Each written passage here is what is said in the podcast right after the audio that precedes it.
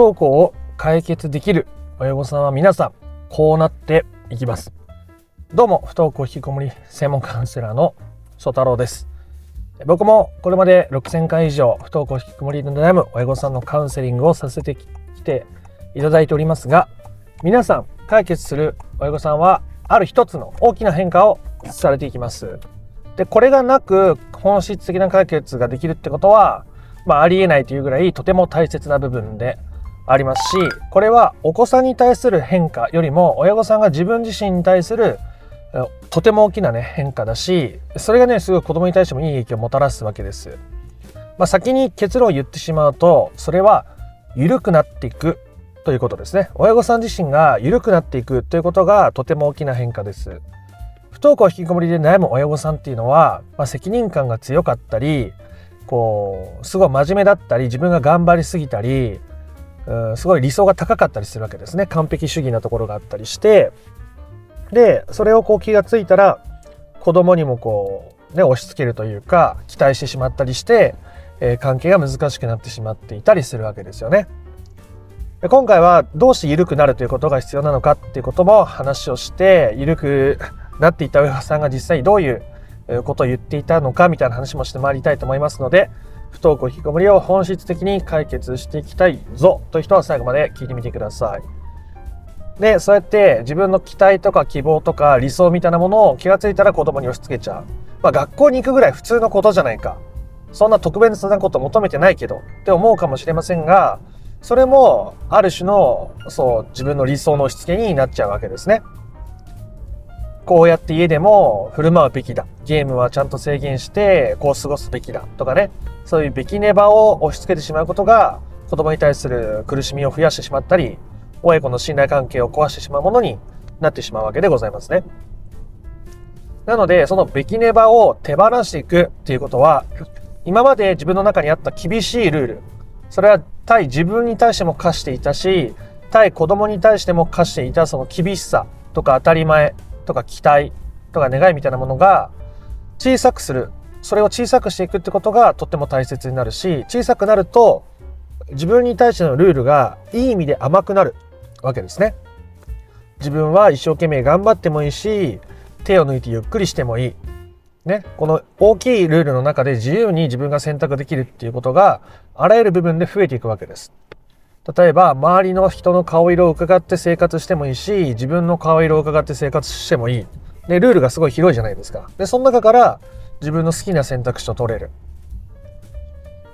そうなっていくと親御さん自身が緩くなっていくんですね。今までカリカリしていたけど気がついたら子供のことが気にならなくなってそしたら子供が自分でなんだか動き出すようなことを言い出して笑顔も増えて会話も増えてます。みたいなことが、まあ、よく起こるわけですがこれは親御さんが自分に対して厳しかった。子供に対して厳しかった。そのべきねばを手放す。それはつまり親御さんが緩くなる。緩むことによって起きてくることなんですね。なので僕のクライアントさんはよくその不登校引きこもりというこの悩みを通じて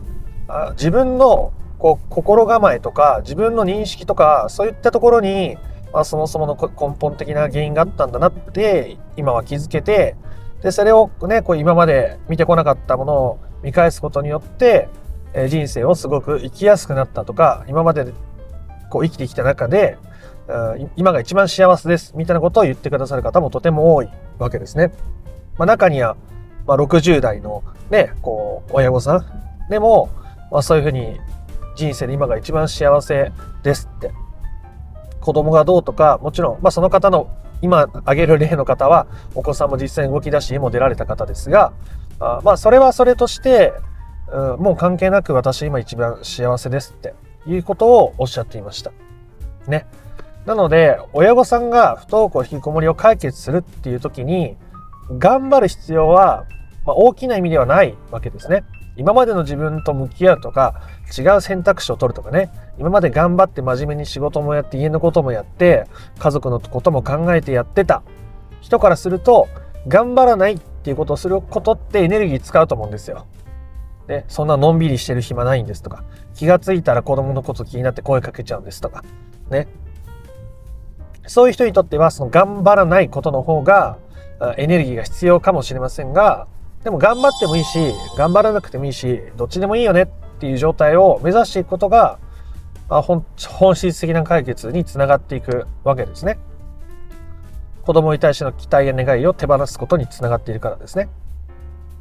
なので、親御さんにとって、その子供に対しての期待とか願いを、まあ、いきなりそんな全部手放せると僕も思ってないですし、まあ、それは親御さんのペースでいいわけですよ。僕は時に、えー、その、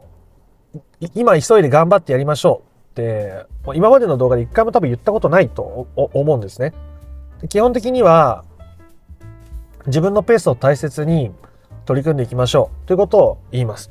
結局、解決するために力むと解決が遠ざかっちゃうんですね。すごい不思議な感じがすると思います。こう、お風呂の中にゴミが漂ってて、それをこう取ろうとするときに、こう急いでこう掴もうとすると、そう逃げちゃうの分かりますかね？こう自分のゴミに手をこう伸ばした時の勢いで風が生まれて、で、それで、こうお風呂の中に漂ってる、まあ、髪の毛でもいいです。髪の毛がまたふわっと逃げてこう掴めない感じ。わかります？例えば、こう、羽毛布団とかの羽毛が一枚ひらひら宙をこうね、回したとして、それを勢いよく掴むと、その羽逃げちゃうじゃないですか。でもゆっくりこうやってそっとその下に手を置いたりとか、ゆっくり手を伸ばすと掴めたりしますよね。てかそうすると掴めるわけですが、解決するっていうのはかなりこれに近いなと僕は思っています。やっぱり力めば力むほど、なぜだか解決は遠ざかるし、結局解決した先にある自分っていうのは力んでいないはずだか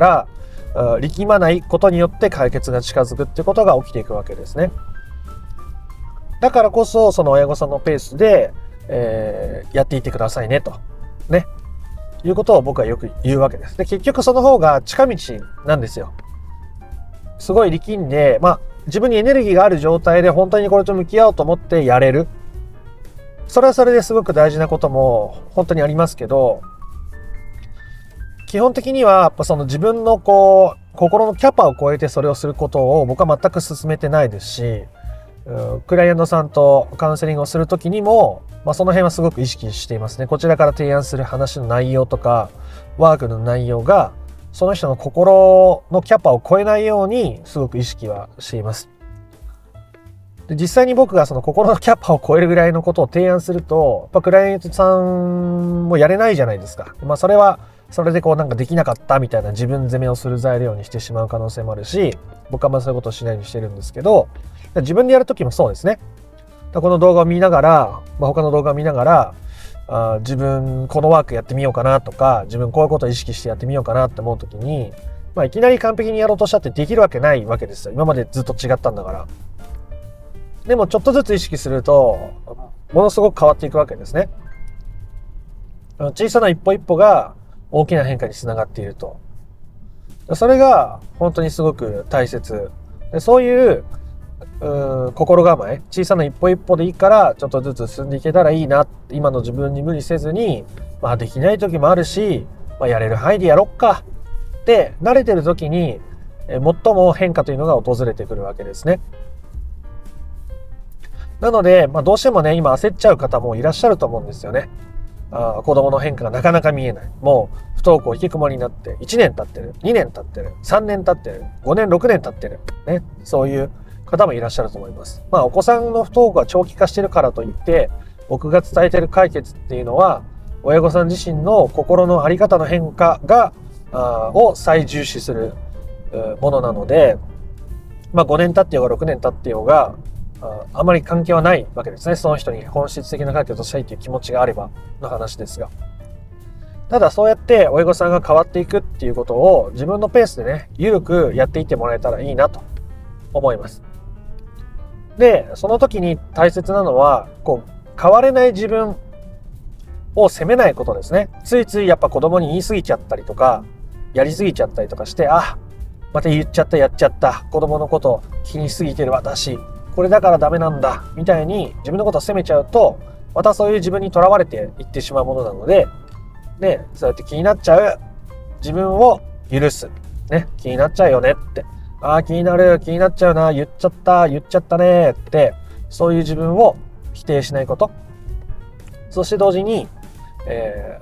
ー、ね、えー、もっと自分のこと優先していいんだよとか、もっと自分のこと休ませていいんだよとか、ね、ゆるくやってもいいんだよとか、手抜いてもいいんだよって自分を緩めていく方向、べきネバを手放す方向も同時に重要していけると、だんだんと緩んでいくんですね。僕は本当に本質的な解決ができない人っていうのはいないと思っています。その人にその気持ちがあればですね。解決する気がない人は解決できないですよ。さあ僕は絶対無理です。あのそういうスタンスでやってないですし、めちゃくちゃ正直コスパが悪いんで僕がそれしても。変わる気がない人は変われないですけどね。まあ、そもそも変わる気がゼロだったら僕の音声ここまで聞いてないと思うんですけど、なので、ね、ここまで 聞いてる方は解決の可能性が間違いなくあると僕は思っているわけですが、その解決する気さえあれば誰でもできると思うし、実際僕がカウンセリングさせてきていただいた中で、僕が、まあ、時に指摘というか、こういう部分に対しての需要を深めるの大事だと思いますよって、まあ、僕が一方的に押し付けるようなことは言わないですけど、そこで、そこに対して、ちゃんと需要のワークがやれたりとか、こう向き合って自分で紙に書き出して整理してみましたとか、まあそういうことをできる人で、本質的な解決に近づけなかったとかできなかったっていう人は僕はいないと思っているんですね。実際に、まあ、クレイントさんから喜びの声とか、カウンセリング期間が終わってからも送っていただくことも、ね、よくあるので、まあ、100%かって言ったら分かんないですけどね。その人の心の中に解決というものはあるものなので、僕が絶対に解決できてますよね。とかいうもんじゃないですけど、ただ、僕は実際そうやって、なるべく客観的な目で見ようとしている中でも、クライアントさんの雰囲気とか、お子さんに対する態度とか、自分自身ね、親御さんの態度がこう変わってきてる、柔らかくなってきてるなとか、すごく優しくなってきてるなっていうことを感じるので、それはほとんどの人にとって、えー、ちゃんとなせることだというふうに思っています。今日はちょっと話がふわふわして、えー、いろんなところに飛んでる感じもしますが、ここからまとめて終わりに向かっていきたいと思います。ね、まあそれも緩くやっているからだというふうに思ってもらえたらなと思いますが、まあ、不登校引きこもりを本質的に解決できる親御さんは、皆さん緩くなっていきます。今までの期待とか、べきねばとか、願いとか、不安とか、そういったものを子供に押し付けてしまっている。そして自分に対しても厳しい親御さんが多いですね。それが子供に対してのプレッシャーを強くすることになっていってしまったり、親子の信頼関係を損なうものになってしまったりする可能性がとても高いですね。で、それを手放していくってことがとっても大切になるわけですが、手放していくってことは、今までのその厳しかったルールを優しく書き換えていくっていうプロセスに他ならないわけです。そうすると、親御さんは、だんだんと自分に優しくなる。今までは、ね、家のこともやって仕事もやってって言ってた人が、ちょっと仕事で周りに頼れるようになったりとか、家族に甘えられるようになって、家族が家事のこと手伝ってくれるようになったとか、それが旦那さんのこともあるし、ね、友達に話聞いてもらえるようになって、なんだかすっきり過ごせるようになったりとか、楽しみが見つけられたりとか、まあ、そうやって自分自身を大切に扱っていくってことは厳しくない。つまりそれは緩くなっていくっていう側面がすごく大きくあるんですね。そうすると子供も親からのプレッシャーを感じずに自分の人生と向き合うことができて、じゃあ僕バイト行くよとか、じゃあ僕、進学したくてこういう大学行こうと思ってるんだとかってことが言いやすくなるわけですね。親が緩く寛大だから自分の意見を言っても否定されないって子供が安心感を覚えられるようになっていたりするからですね。なので、まあ、緩くなろう、緩くなろうって思っても緩くなれないので、自分が持ってるべきネバに気づいたら、それをね、手放すワーク、自己需要のワークをやってみたり、もし、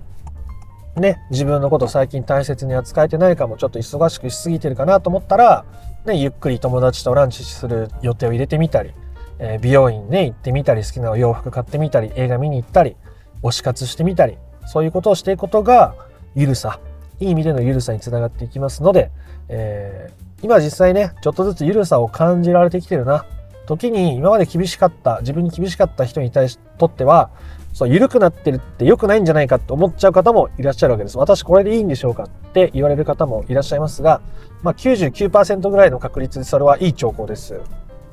ね。なので、えー、大切なのは自分にとっての解決をちゃんと満たすっていうことでありますが、あそれはね、えー、今より漏れなく緩くなる方向に動くはずなので、